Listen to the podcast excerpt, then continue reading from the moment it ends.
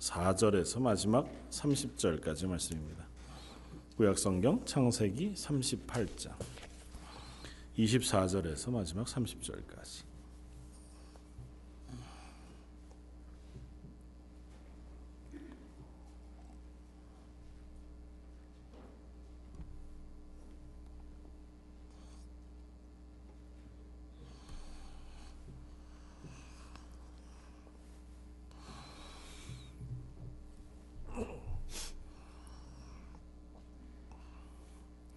창세기 38장 24절에서 30절까지 차였으면 우리 한 목소리 같이 한번 봉독하겠습니다. 석 달쯤 후에 어떤 사람이 유다에게 일러 말하되 내 며느리 다말이 행음하였고 그 행음함으로 말미암아 임신하였느니라. 유다가 이르되 그를 끌어내어 불사르라. 여인이 끌려 나갈 때에 사람을 보내어 시 아버지에게 이르되 이 물건 임자로 말미암아 임신하였나이다. 청하건대 보소서 이 도전과 그 끈과 지팡이가 누구의 것이니까 한지라 유도가 그것들을 알아보고 이르되 그는 나보다 옳도다. 내가 그를 내 아들 셀라에게 주지 아니하였음이로다 하고 다시는 그를 가까이 하지 아니하였더라. 해산할 때에 보니 쌍테라. 해산할 때에 손이 나오는지라. 산파가 이르되 이는 먼저 나온 자라 하고 홍색 실을 가져다가 그 손에 메었더니 그 손을 도로 들이며 그의 아우가 나오는지라 산파가 이르되 내가 어째여 터트리고 나오느냐 하였으므로 그 이름을 베레스라 불렀고 그 형 곧 손에 홍색 실 있는 자가 뒤에 나오니 그 이름을 세라라 불렀더라. 아멘. 어, 오늘은 창세기 37장과 38장 말씀을 가지고 미움과 수치를 넘어라고 하는 제목으로 함께 연애를 나누고자 합니다. 어, 뭐 예전 어, 저희들이 학교 다닐 때 혹은 뭐 어르신들이 학교 다닐 때에 보면 가장 중요한 덕목 중에 하나가 어, 개근이었던 것 같아 어, 보입니다. 그래서 다른 어떤 상보다 제일 중요한 상이 개근상이어서 심지어 아무리 아파도 어, 도저히 뭐 앉아 있을 수 없을 만큼 아파도 거의 학교를 가야 했던 기억도 있고 어, 학교 갔다가 쓰러져 가지고 양호실에 누워 있을지언정 그래도 학교는 빼먹으면 안 된다. 그 하는 것이 어, 뭐 저희들의 마음 속에 있습니다. 반면에 아, 요즘 저희 아이들은 보면 뭐 조금만 아파도 웬만하면 학교 보내지 말라는 것이 캐나다 이제 학교의 정책이기도 하거니와 어, 아이들을 어, 학교에 보내는 그 개근이라는 것에 그렇게 목숨을 걸고 그것이 가장 중요한 덕목으로 이야기하지는 않는 것 같아 보입니다. 뭐 그것과는 전혀 다른 이야기이긴 하지만 오늘 37장의 요셉 이야기, 38장의 유다 이야기, 어, 특별히 38장의 유다 이야기는 37장과 39장으로 연결되어지는 어, 요셉의 이야기 어, 사이에 전혀 엉뚱하게 끼어져 있는 듯해 보이는 이 이야기들을 어, 우리가 보면서 어, 하나님께서 그의 어, 이 아브라함에게 하셨던 약속 언약을 어, 완성시켜 가시고 또 이루어 가시고자 하시는 어, 모습을 확인하게 되었습니다. 어, 말씀을 나누는 제목처럼 어, 때로는 인간 속에 있는 미움, 다툼, 시기, 질투라고 하는 것 그것이 그 길을 막을 때에도 하나님께, 하나님께서 그것을 넘어 어, 하나님의 언약을 또 이루어, 이루어 가시고 이어 가시고. 또 수치스러운 일, 인간의 죄악으로 점철되어져 있는 그래서 하나님께서 계획하신 것들이 마치 더 이상은 진행될 수 없을 것 같은 어, 그런 어, 상황 속에서도 하나님께서는 여전히 어, 그것들을 다 씻어내시고 혹은 넘으셔서 그거를 덮으셔서라도 하나님의 언약을 완성해 가시는 모습을 오늘 두 본문 가운데서 어, 확인해 볼 수 있습니다. 어떻게 보면 37장과 38장은 전혀 다른 이야기입니다. 어, 그럼에도 불구하고 이 37장과 38장을 같이 살펴보고자 하는 것은 결국은 요셉이라고 하는 아들과 유다라고 하는 이 두 아들이 야곱의 열두 아들들을 대표하는 인물들이 되어서 이스라엘 역사 가운데 나타나기 때문에 그렇습니다. 어, 37장 어, 이야기는 이렇게 시작합니다. 야곱이 가나안 땅 곧 그의 아버지가 거류하던 땅에 거주하였으니 야곱의 족보는 이러하니라. 그러니까 이제 어, 맨 처음 창세기를 제가 어, 함께 나누면서 어, 창세기를 구분하는 어, 단어 하나가 있다고 말씀을 드렸죠. 그게 족보 혹은 세계라고 불리는 히브리어는 톨레도이라고 불리우는 그 단어인데요. 그러니까 37장부터 이제 야곱의 아들들 이야기를 쓰고 있습니다. 37장부터 마지막 50장까지 마지막 이제 야곱의 아들들이라고 하는 족장 시대. 그러니까 그들을 향하신 하나님의 언약의 완성 그리고 하나님께서 그 언약을 이루어 가시는 이야기들을 37장부터 쓰고 있는 겁니다. 어, 그런데 특이하게도 37장부터 50장까지는 앞에 나왔던 아브라함이나 이삭이나 어, 혹은 야곱에게서 보여지는 것처럼 하나님께서 직접 나타나셔서 말씀하시거나 혹은 그 하나님 앞에 재단을 쌓고 하나님을 예배하거나 혹은 결단하거나 헌신하거나 되돌이키거나 뭐 이적이 일어나거나 하는 사건들이 별로 기록되지 않아요. 어, 다만 야, 요셉의 꿈 속에 요셉이 여섯 번의 꿈을 어, 해몽하는 그 과정 속에 하나님께서 그 요셉에게 지혜를 더하셔서 요셉으로 하여금 어, 남은 형제들 70여 명 되는 야곱의 자손들의 가족을 애굽으로 이끌어 들이는 데까지 이야기를 쓰고 어, 있습니다.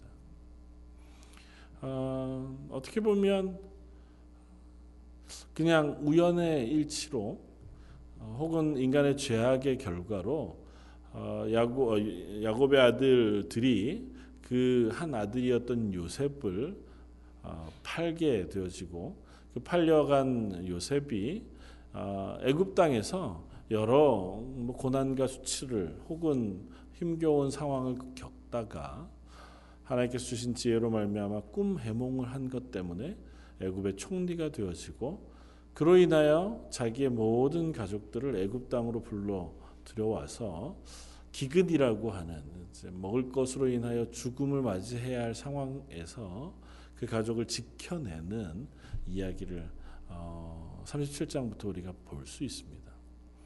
그 어느 곳에서도 하나님께서 직접 나타나셔서 말씀하시지 않습니다.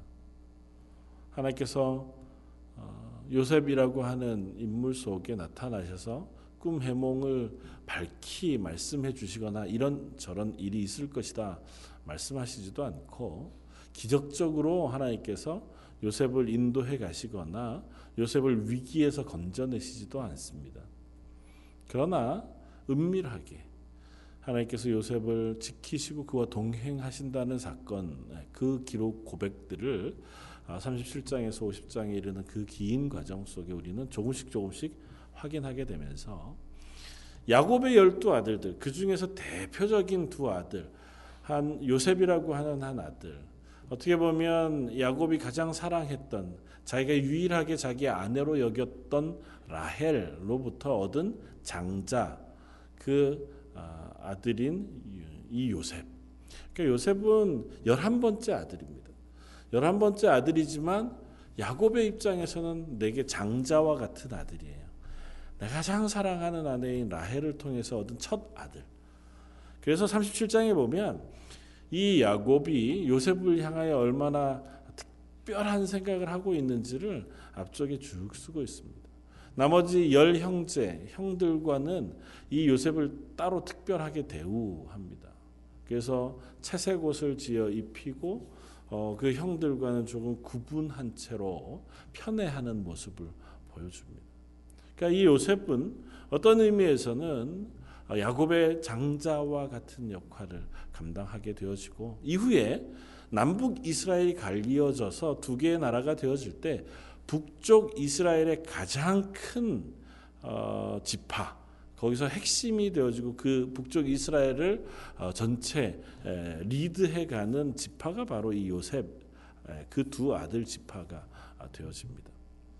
반면에 유다는 그와는 전혀 어, 다른 인물이지만 이 유다 역시 어, 이 38장 이후의 사건들을 통해서 어, 하나님께서 그를 리더로 세우시고 장자로 세우셔서 그로 하여금 하나님께서 어, 하나님의 계획, 하나님의 구원의 계획을 이루어 가시는 어, 장자의 계보를 삼아 주십니다. 그런데 요셉이든 유다든 그들이 어떠함, 그러니까 자기가 어떻게 열심히 노력해서 하나님께서 그들을 장자로 뽑아 하나님의 언약을 이루어 가시는 계보로 삼으신 것이 아니고 그들이 그저 어, 하나님의 부르심 가운데에서 그 일들을 감당하게 되어지는 것을 볼 수 있습니다.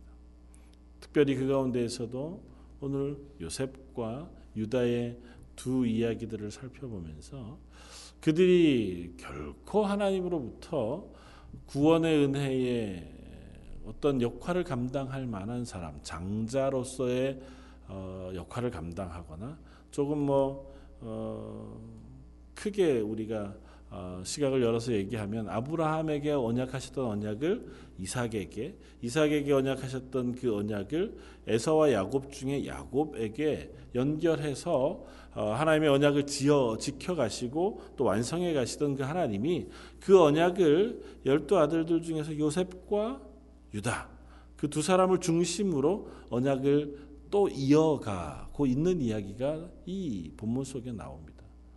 그 언약을 이어갈 만한가 이 사람들이 그리고 그들이 그 언약을 이어받을 만큼 하나님의 언약에 대한 마음을 가지고 있느냐 그 것을 우리가 한번 살펴보면 좋겠다는 거죠.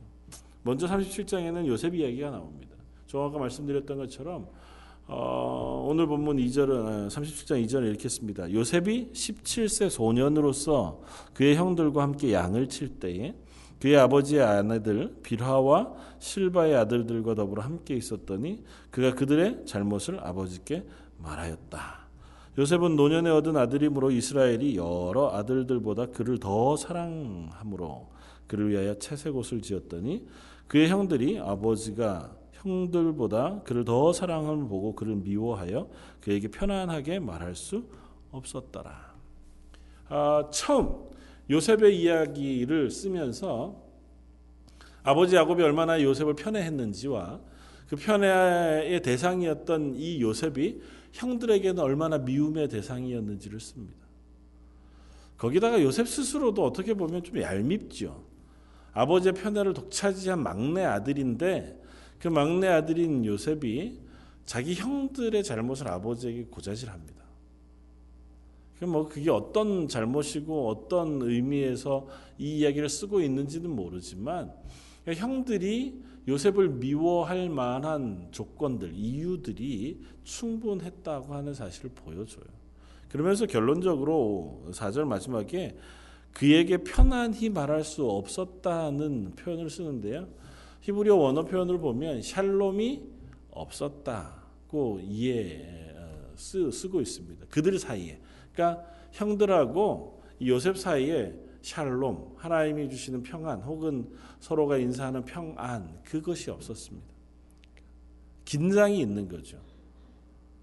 서로 간의 가족으로서도 한 민족으로서도 어, 함께 평안을 유지하고 어, 그것을 나눌 만한 관계가 되어 있지 못합니다. 그러다가 어, 이 요셉이 꿈을 두 가지를 꿉니다. 그리고 그 꾼 꿈으로 인해서 형들의 미움을 더 많이 받습니다. 하나는 어, 형 열한 어, 그 어, 집단이 자기에게 어, 절하더라고 하는 것입니다. 어, 그리고 또 하나는 열한 별과 해와 달이 자기에게 절하더라고 하는 꿈을 연달아 아, 꿉니다. 그 이야기를 듣고 형들이 분노합니다. 야, 우리가 너더러 너를 향하여 절한단 말이냐. 안 그래도 너 미운 아이가 꿈도 어떻게 이렇게 얄미운 걸 꾸는지요. 거기에다 심지어 어, 해와 달 그러면 아마 어머니와 아버지 아버지일 텐데 아버지 어머니가 너를 향해서 절한단 말이냐 뭐 이런 어, 정도쯤으로 형들의 마음 속에 분노가 있었습니다. 반면에 야곱은 이 일을 마음에 새겼다고 성경은 기록합니다. 그러니까 무엇인지는 잘 모르지만 이것이 무슨 의미가 있을 것 같다고 하는 것이 야곱의 마음 속에 있었다는 거죠. 물론 그렇다고 해서 야곱이 이것을 마음에 두고 대단한 의미를 삼아서 어, 이것이 하나님의 특별한 계시구나 뭐 그렇게 했는지는 잘 모르겠습니다. 뭐 그런 것들을 기록하고 있지는 않은, 않으니까요. 그러나 우리가 성경을 쭉 읽어가 보면 하나님께서 요셉에게 이 꿈을 꾸게 하신 것은 그저 그냥 요셉이 자기 잘난 척하게 하기 위해서 혹은 형들에게 미움을 받게 하기 위해서 이 꿈을 꾸게 하신 것은 아니었다는 것을 우리가 확인하게 됩니다.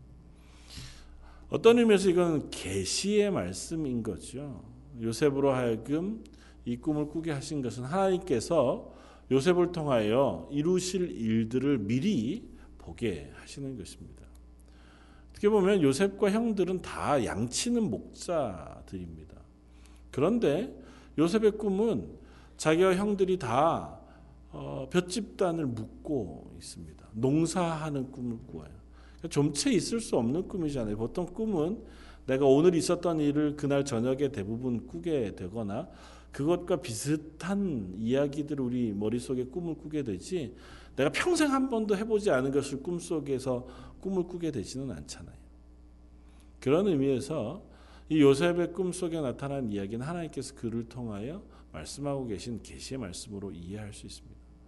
그리고 그 모든 이야기들 전체 요셉의 이야기인 37장 이야기를 우리는 하나님의 구원의 어, 언약 그리고 구원을 이루어 가신 하나님의 어, 모습 가운데에서 이해할 필요가 있습니다. 어쨌든 그 두 꿈을 꾸었습니다.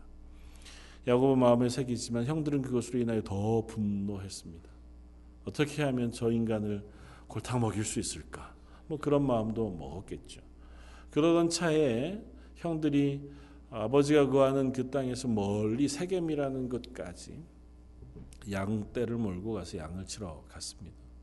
아버지 야곱이 이 요셉을 불러다가 형들에게 한번 갔다 와봐라. 뭐 무슨 이유인지는 잘 모르죠. 그런데 어쨌든 형들이 양치는 곳에 심부름을 보냈습니다. 네. 어, 이 야곱과 가족이 살고 있는 땅에서 이 세겜 양치는 곳 어, 세겜까지는 어, 이 17살 소년이 혼자 가기에는 너무 먼 거리입니다. 뭐 7, 80km 정도. 그러니까 뭐 그 사막길을 길도 없는데 걸어가려고 한다고 하면 아마 2, 3일은 좋기 열심히 걸어야 할. 그 어느 누구로부터 도움을 받거나 뭐 보호를 받을 수 없는 그 지경에 있는 요셉을 형들에게 보냅니다. 요셉은 아버지의 말을 따라서 형을 찾아갔습니다. 갔는데 그곳에서 형들을 못 발견했습니다. 형을 발견하지 못하고 거기서 형, 형들을 애써 찾는데 어떤 한 사람이 야곱에게 아, 다가옵니다.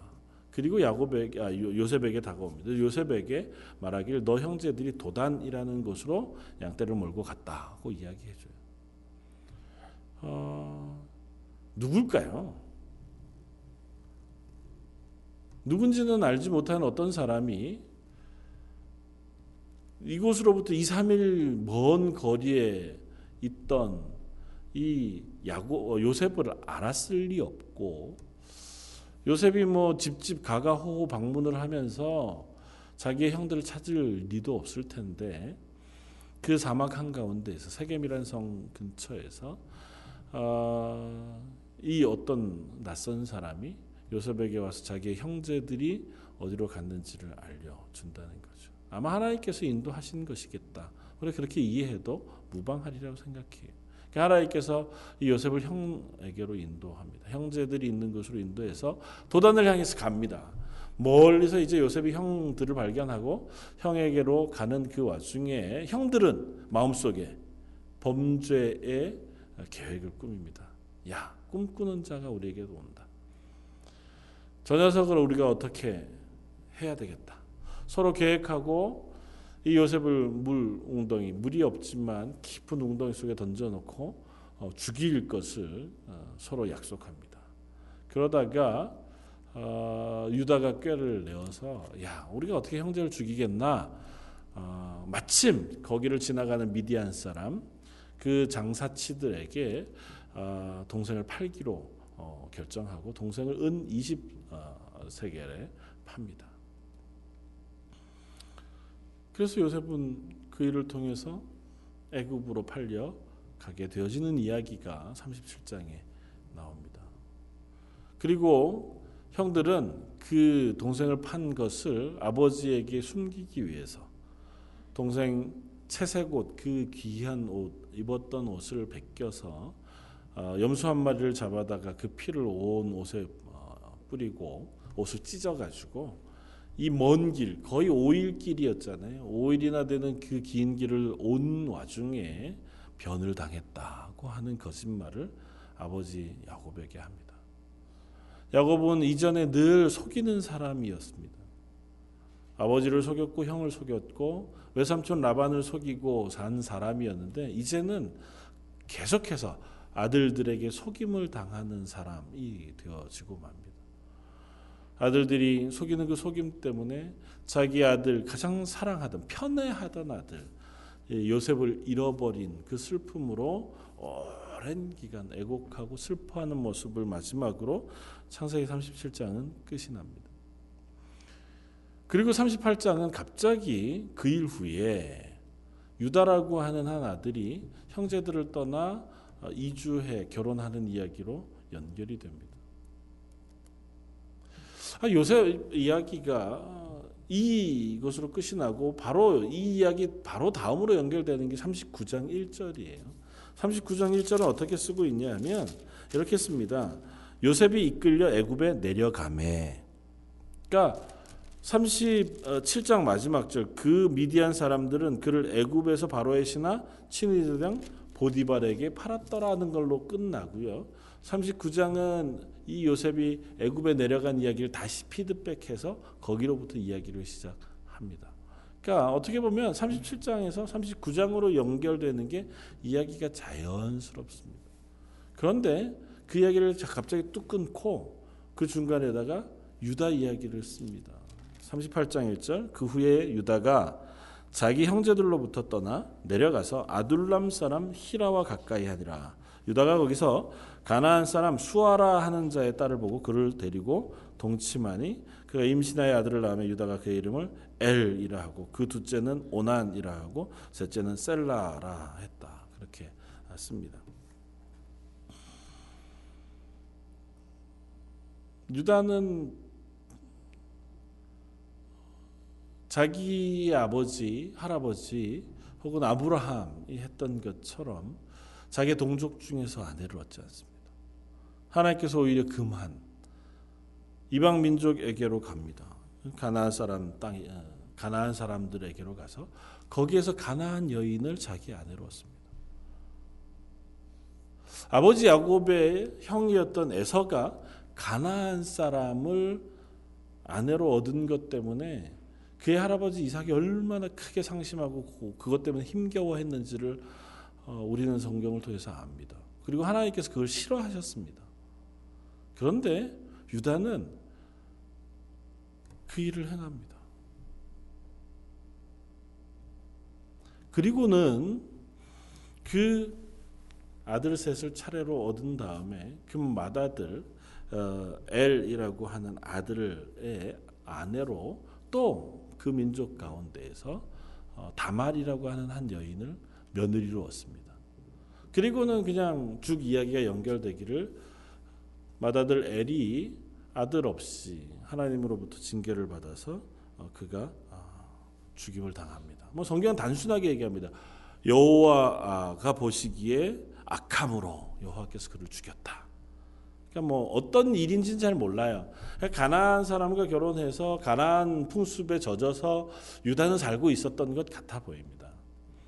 그리고 유다의 삶 속에 가나안 여인과 결혼해서 낳은 아들 엘과 오난과 셀라를 낳아 가는 그 과정 속에서 유다의 가정에는 하나님이 없은 거죠. 하나님의 말씀을 순종하고자 하는 것도 없고 하나님의 말씀을 따르고자 하는 것도 없습니다. 아버지의 신앙, 할아버지의 신앙, 아브라함과 언약하신 그 축복을 붙잡고 살아가는 삶이 아니라 그냥 완전히 세상으로 나아가서 그 가난한 사람들과 어울려 사는 삶을 사는 겁니다. 그러니까 마다들이 여호와 보시기에 악함으로 여호와께서 그를 죽였다고 기록할 만큼 하나님을 떠난 삶을 사는 거죠. 그러니까 둘째 아들 오난에게 맏 며느리인 어, 다말을 들여 보내서 어, 형 엘의 아들을 낳도록 그렇게 어, 합니다. 음, 이건 뭐 신명기에도 그 기록을 우리가 볼 수 있지만 고대 근동에서 있었던 법이기도 하고 하나님께서도 그걸 명령하시기도 하셨어요. 그러니까 아들들을 통해서 이 계보가 연결이 되어져 가는데 맏아들이 아내를 통해서 아들을 얻지 못하고 죽었을 경우에 그 다음 아들이 그 형의 계보를 이어줄 아들을 낳아줄 의무가 있습니다. 그러니까 오난이 이제 들어간 거죠. 그런데 오난이 그걸 싫어했습니다. 그 의무를 갖기를 싫어한 거죠. 낳아봐야 내 아들이 되는 것도 아니고 형의 아들이 되는 거고 그래봐야 나에게 이득이 될 것 하나도 없으니까 그것을 의도적으로 피합니다. 하나님께서 그것을 싫어하셔서 오난도 죽이셨습니다. 유다는 졸지에 두 아들을 잃어요. 그런데도 유다의 표정에 큰 변화가 없습니다. 그리고 나서 유다의 이야기 속에 기록되어지는 유다의 행동은 단 하나입니다. 이 다말이라고 하는 며느리를 자기의 본가로 보냅니다. 거서 과부로서의 삶을 살아가도록. 그러니까 이미 남편 둘을 잃은 거잖아요. 다말은. 그리고 막내 아들 셀라는 아직도 어려요. 그러니까 셀라를 당연히 어, 아들로 주어서 대를 이어가야 하지만 유다는 그렇게 하기는 싫었습니다. 셀라까지 죽으면 아, 안 되겠다는 마음이 있었는지 모르지만 어쨌든 다말을 본가로 보내고 때를 기다려라. 셀라가 아직 너무 어리다. 그렇게 어, 이야기를 합니다. 그리고 얼마 지 않아서 이 유다의 아내 가나안 여이었던 이 유다의 아내도 죽습니다. 그리고 아마 공식적인 애국하는 기간이 지났겠죠. 공식적인 애국하는 기간이 지나서 유다가 이제 축제, 양털 깎는 날이 되어서 거기를 향해 가는 날이 되었습니다. 그 이야기를 듣고 다말이라고 하는 한 여인이 자기의 상복을 다 벗고 어, 창녀의 옷을 입고 길가에서 시아버지 유다를 뭐 만나 유혹합니다. 뭐 유혹했는지 어쨌는지 모르죠. 유다가 그 다말을 보고 다말을 창녀로 여겨서 그 다말을 어, 취합니다. 그리고 그 대가로 어, 돈을 지불하는데 지금 당장 가진 것이 없으니까 그 증표로 어, 끈과 인장과 지팡이를 그 다말에게 맡겨놓고 떠나갑니다. 그리고 얼마 지 않아서 3개월 정도쯤 지나니까 물론 그 중간에 이제 유다가 그 여인을 찾아서 내가 약속의 증표로 주었던 그것들을 찾아오도록 그러니까 약속한 염소 어, 양을 어, 들려서 보냈습니다. 그런데 찾을 수 없으니까 내버려둬라. 더 이상 창피하게 더 이상 찾지 말고 어, 무유한무양 아무것도 없이 지나갔는데 3개월 정도쯤 지났습니다. 며느리 다말이 음행해서 아이를 가졌다는 소문이 유다에게 들렸습니다. 유다가 그 이야기를 듣자마자 오늘 본문에 어떻게 얘기합니까? 유다가 이르되 그를 끌어내어 불 살아라. 단호하게 얘기합니다. 그러니까 이제 다말이 끌려가면서 죽임을 당하러 가는 마당에 어, 유다로부터 받았던 증표를 시아버지에게 보내주면서 이것을 시아버지에게 보여주고 제가 이 증표의 주인의 아, 아이를 갖게 되었습니다. 고 이야기합니다. 유다가 그걸 보니까 자기 거거든요. 그래서 그것으로 그 며느리의 죽음, 죽음을 면하고 자기도 더 이상 며느리 그 다말과 동침하지 않았다. 그리고 그 다말이 그로 인하여 아이를 낳는데 두 아들을 낳습니다. 쌍둥이 아들을 낳는데 하나는 베레스고 어, 하나는 어, 세라라고 하는 어, 세라라고 하는 아들을 낳습니다. 그 이야기가 38장에 나옵니다. 아, 되게 수치스러운 이야기고 부끄러운 이야기를 38장에 쓰고 있습니다. 그리고 그 이야기는 굳이 기록할 필요도 없는 것 같아 보이고 전혀 아무 연관도 없는 이야기를 성경이 쓰고 있습니다. 그래서 마틴 루터나 어, 많은 신학 어, 오래전 믿음의 선진들은 이 38장을 의아스럽게 생각했어요. 왜 성경이 이와 같은 수치스러운 이야기를 쓰고 있을까? 근데 한 가지는 우리가 이 말씀을 통해서 확인할 수 있는 것이 있습니다. 그건 뭐냐 하면 이 38장의 이야기가 없었다면 예수님도 이 땅에 오실 수 뭐 없지는 않았겠지만 예수님의 족보가 바뀌어야 했을 것이다. 이 38장의 이야기가 없었다면 다윗 왕의 족보도 없었을 것이다. 왜냐하면 이 38장의 이야기를 통해서 낳게 되어지는 베레스라고 하는 이 아들의 족보를 통해서 다윗 왕이 태어나고 그 다윗 왕의 족보 이후에 예수님께서 태어나게 되기 때문에 그렇습니다. 그래서 마태복음 1장에 예수님의 족보를 기록하고 있는 그 족보를 쭉 보면 어, 유다가 다말에게서 베레스를 얻었다고 기록합니다. 그러면서 이 수치스러운 사건이 예수님이 이 땅에 오시는 언약의 한 과정으로 쓰여지고 있습니다. 그러면서 우리는 우리에게 이런 생각을 묵상하게 해줍니다. 어떻게 보면 인간으로서 도무지 용납할 수 없는 수치스러운 일이잖아요. 유다로서는 하나님 앞에서 아무것도 털끝만큼도 자기를 변명할 거리가 없는 수치스러운 일입니다. 아버지에게 언약하셨던 하나님의 언약을 스스로가 떠납니다. 아버지의 집을 떠나서 자기 혼자 가나안 사람들에게 어울려 삽니다.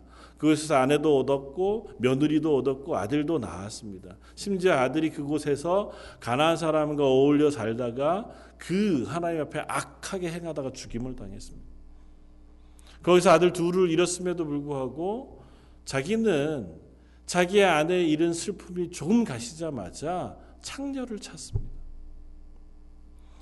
뭐 여러 가지로 해석할 수 있습니다.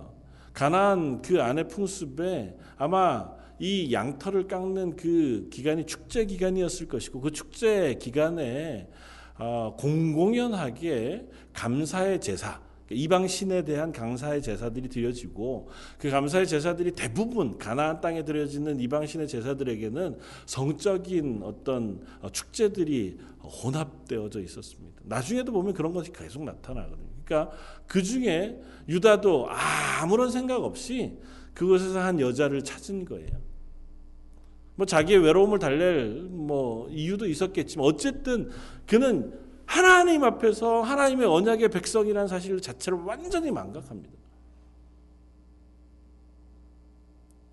지금으로 따지면 이 세상의 풍습과 이 세상의 모든 것들을 따라서 하나님의 말씀을 덮어버리고 하나님이 무슨 말씀을 하시는지 하나님이 무엇을 싫어하시는지 좋아하시는지에 대한 관심이 없고 내 욕심과 세상의 풍습과 세상의 어떤 행동들을 따라서 사는 삶의 모습이 유다의 모습이.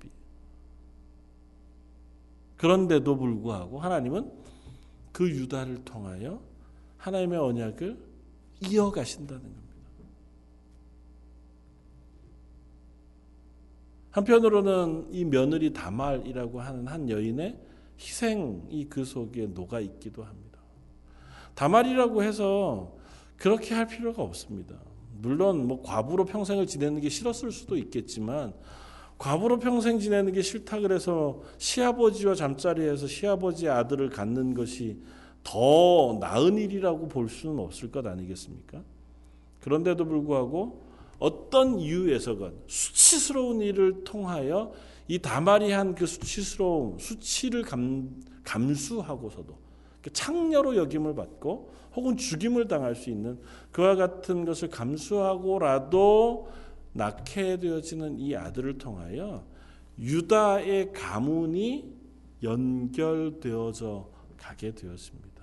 어떻게 보면 며느리로서 시아버지에 대한 충성심을 보여가는 것일 수도 있겠다 생각이 되었습니다. 차치하고 어쨌든 하나님은 이와 같은 수치스러운 일을 통과해서 그것을 덮으셔서라도 하나님께서 하시고자 하는 언약의 일들을 이루어 가고 계시다는 것입니다. 때로는 하나님은 우리들의 신실함, 우리들의 정직함, 그리고 하나님 앞에 충성됨을 사용하여 하나님의 일을 완성해 가시기도 하십니다. 때로는 우리가 그 앞에서 부족하고 실패하고 범죄하는 그 가운데에서도 그렇다고 해서 하나님은 우리를 향하신 하나님의 구원의 계획을 멈추시거나 포기하시지는 않는다는 사실을 성경이 곳곳에서 얘기해 주고 있습니다. 특별히 유다의 이야기는 그와 같은 이야기의 다름 아닐 것이고 그 이야기가 중간에 끼어져 있으면서 또 다른 사람 하나 요셉의 이야기를 우리들에게 다시 보게 합니다. 어떤 의미에서 요셉은 유다와는 전혀 다른 사람입니다. 자기가 조금 형들의 미움을 받을 만한 짓을 하기는 했었, 을지라도 그렇다고 해서 요셉이 결코 죽임을 당할 만큼의 죄악을 범하지는 않았습니다. 애국으로 팔려갈 만한 일을 하지도 않았고 다시 형제들을 만나기까지 20여 년간의 삶을 살아가는데 그 요셉의 삶이 참으로 힘겹고 어려운 삶을 삽니다. 종으로 감옥에서 물론 나중에는 총리가 되어진다고 한들 그의 형제들 그의 아버지의 모습을 알지 못하고 만나지 못하는 이방에서의 삶을 살아가니까 요셉은 어떤 의미에서 참으로 외로운 삶을 살아갑니다. 그러나 그를 통해서 하나님은 이스라엘을 애굽으로 인도하여 그곳에 큰 민족이 되게 하는 또 한 역할을 맡기셨고 그것으로 하여금 이 가족을 지키게 하는 일들을 하나님이 하게 하셨습니다. 그래서 요셉이 형들에게 이야기하기를 이렇게 이야기합니다. 창세기 45장 맨 마지막에 21절부터 보면 이렇게 씁니다. 이스라엘의 아들들이 그대로 할세 요셉이 바로의 명령대로 그들에게 수를 아, 주고 아 아니요 죄송합니다. 아, 45장 45장 7절. 아, 자기들 어, 자기를 이 땅에 보낸 형들을 만나서 형에게 하는 이야기가 45장 7절에 나옵니다. 하나님이 그 큰 구원으로 당신들의 생명을 보존하고 당신들의 후손을 세상에 두시려고 나를 당신들보다 먼저 보내셨나니 그런즉 나를 이리로 보낸 이는 당신들이 아니요 하나님이시라 하나님이 나를 바로에게 아버지로 삼으시고 그 온 집의 주로 삼으시며 온 땅의 통치자로 삼으셨나이다. 어, 요셉이 형들을 만나서 고백하기를 나를 이곳에 보내신 것은 하나님이 하신 일입니다. 꼭 고백해요. 그 긴 괴로움의 시간, 외로움의 시간을 통과한 요셉이 형들에게 이 일은 하나님께서 하신 일이라고 고백하면서 마지막 창세기 50장 마지막 요셉이 죽을 때 유언으로 이렇게 남깁니다. 50장 25절 요셉이 또 이스라엘 자손에게 맹세하여 이르기를 하나님이 반드시 당신들을 돌보시리니 당신들은 여기서 내 해골을 메고 올라가겠다 하라.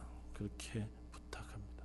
죽을 때가 되어서 하나님께서 우리를 돌보셔서 우리를 이곳에 멈추어 두지 않고 아브라함 우리의 조상 아브라함에게 약속하셨던 대로 우리를 가나안 땅으로 인도하실 것이다. 그러므로 나를 이곳에 묻지 말고 당신들이 올라가던 그때 내 해골을 메고 가나안 땅으로 가서 아브라함에게 언약하신 그 땅을 얻을 때 나를 그곳에 묻어 주기를 요청합니다.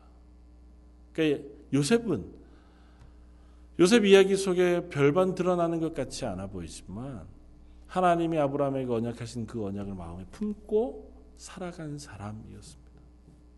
그리고 그것의 도구로 쓰임 받은 사람이었습니다. 그래서 요셉으로 인하여 야곱의 아들들은 이 애굽 땅에서 자기의 살 자리를 얻게 되었고 하나님이 아브라함에게 언약하신 언약을 완성하는 기회를 누리게 되었습니다. 그렇다면 우리가 생각하기엔 마땅히 요셉을 통하여 하나님의 구원의 계획이 이루어져야 합니다. 그렇잖아요. 요셉 하나님 앞에서 얼마나 신실한지요. 요셉은 하나님 앞에서 범죄한 적이 없습니다. 요셉의 인생 가운데는 그 말과 행동을 통해서 하나님 앞에 범죄하는 모습이 하나도 기록되어져 있지 않습니다. 그와 같은 신실한 사람 요셉이라면 하나님께서 그를 기꺼이 쓰시고 그의 후손으로 메시아를 낳게 하시고 다윗 왕을 보내시는 것이 합당하잖아요. 그런데 하나님은 말도 안 되는 것과 같은 유다의 후손으로 다윗을 보내시고 예수 그리스도를 그 계보에 나게 하십니다.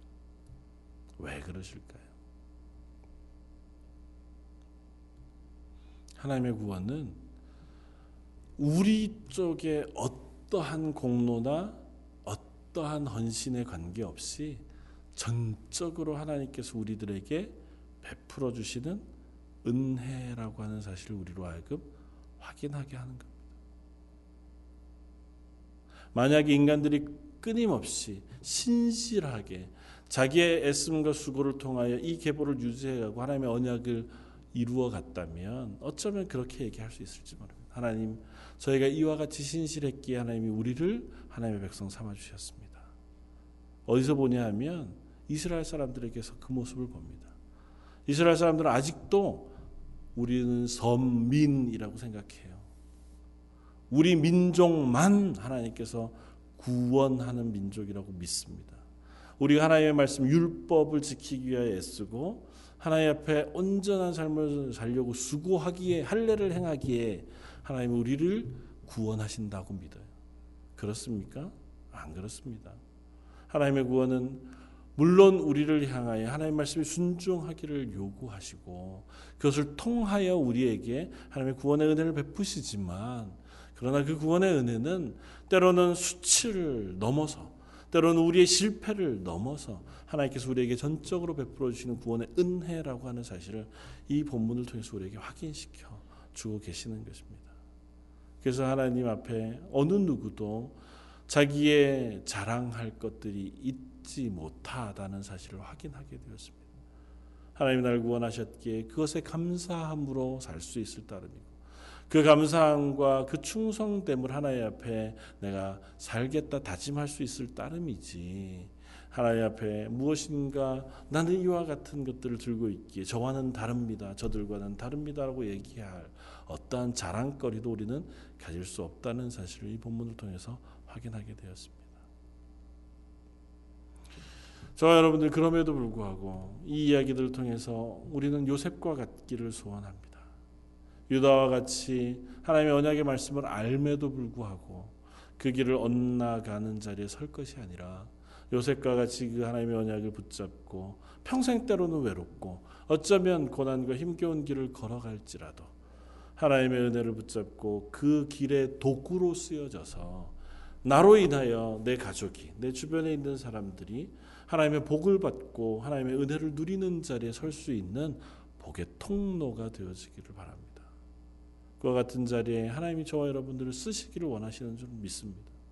하나님께서 요셉을 사용하셨던 것처럼 저와 여러분들을 사용하셔서 우리 가정 속에 하나님의 구원의 은혜를 베풀어 주시고 또 우리 주변에 있는 많은 이들에게 하나님의 사랑을 나누어 주시기를 기뻐 하시는 줄 알고 저가 저와 여러분들이 그와 같은 일들을 감당할 수 있게 해주십시오 기도하는 하나님의 사람들 되시기를 주님의 이름으로 부탁을 드립니다.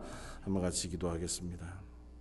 감사와 찬양을 받으시기 합당하신 주님, 요셉도 유다도 하나님 앞에서 자기의 삶들을 살아갑니다. 하나님 그들의 시기와 질투, 싸움과 다툼, 혹은 실패와 범죄 그 모든 것들을 하나님 앞에 보이지만 그 모든 것들을 덮으시고 그것을 넘으셔서 하나님의 구원의 언약을 이루어 가시고 완성해 가시는 하나님을 저희가 발견합니다. 저희가 하나님 앞에 설 때에도 여전히 부족하고 여전히 연약하며 여전히 실패할지라도 저희를 향하신 하나님의 구원의 은혜를 완성하시고 또 이끌어 가 주실 것을 믿습니다. 하나님 그런 저희를 하나님의 축복의 통로로 써 주시기를 원합니다. 요셉을 통하여 그 형제들 온 이스라엘이 하나님의 구원의 귀한 은혜를 입게 되어졌던 것처럼 저희를 통하여 주변에 있는 많은 이들과 가족들이 하나님의 구원의 은혜를 듣고 누리고 또한 받게 되어지는 귀한 역사를 얻게 하여 주옵소서. 오늘 말씀 예수님 이름으로 기도드립니다. 아멘.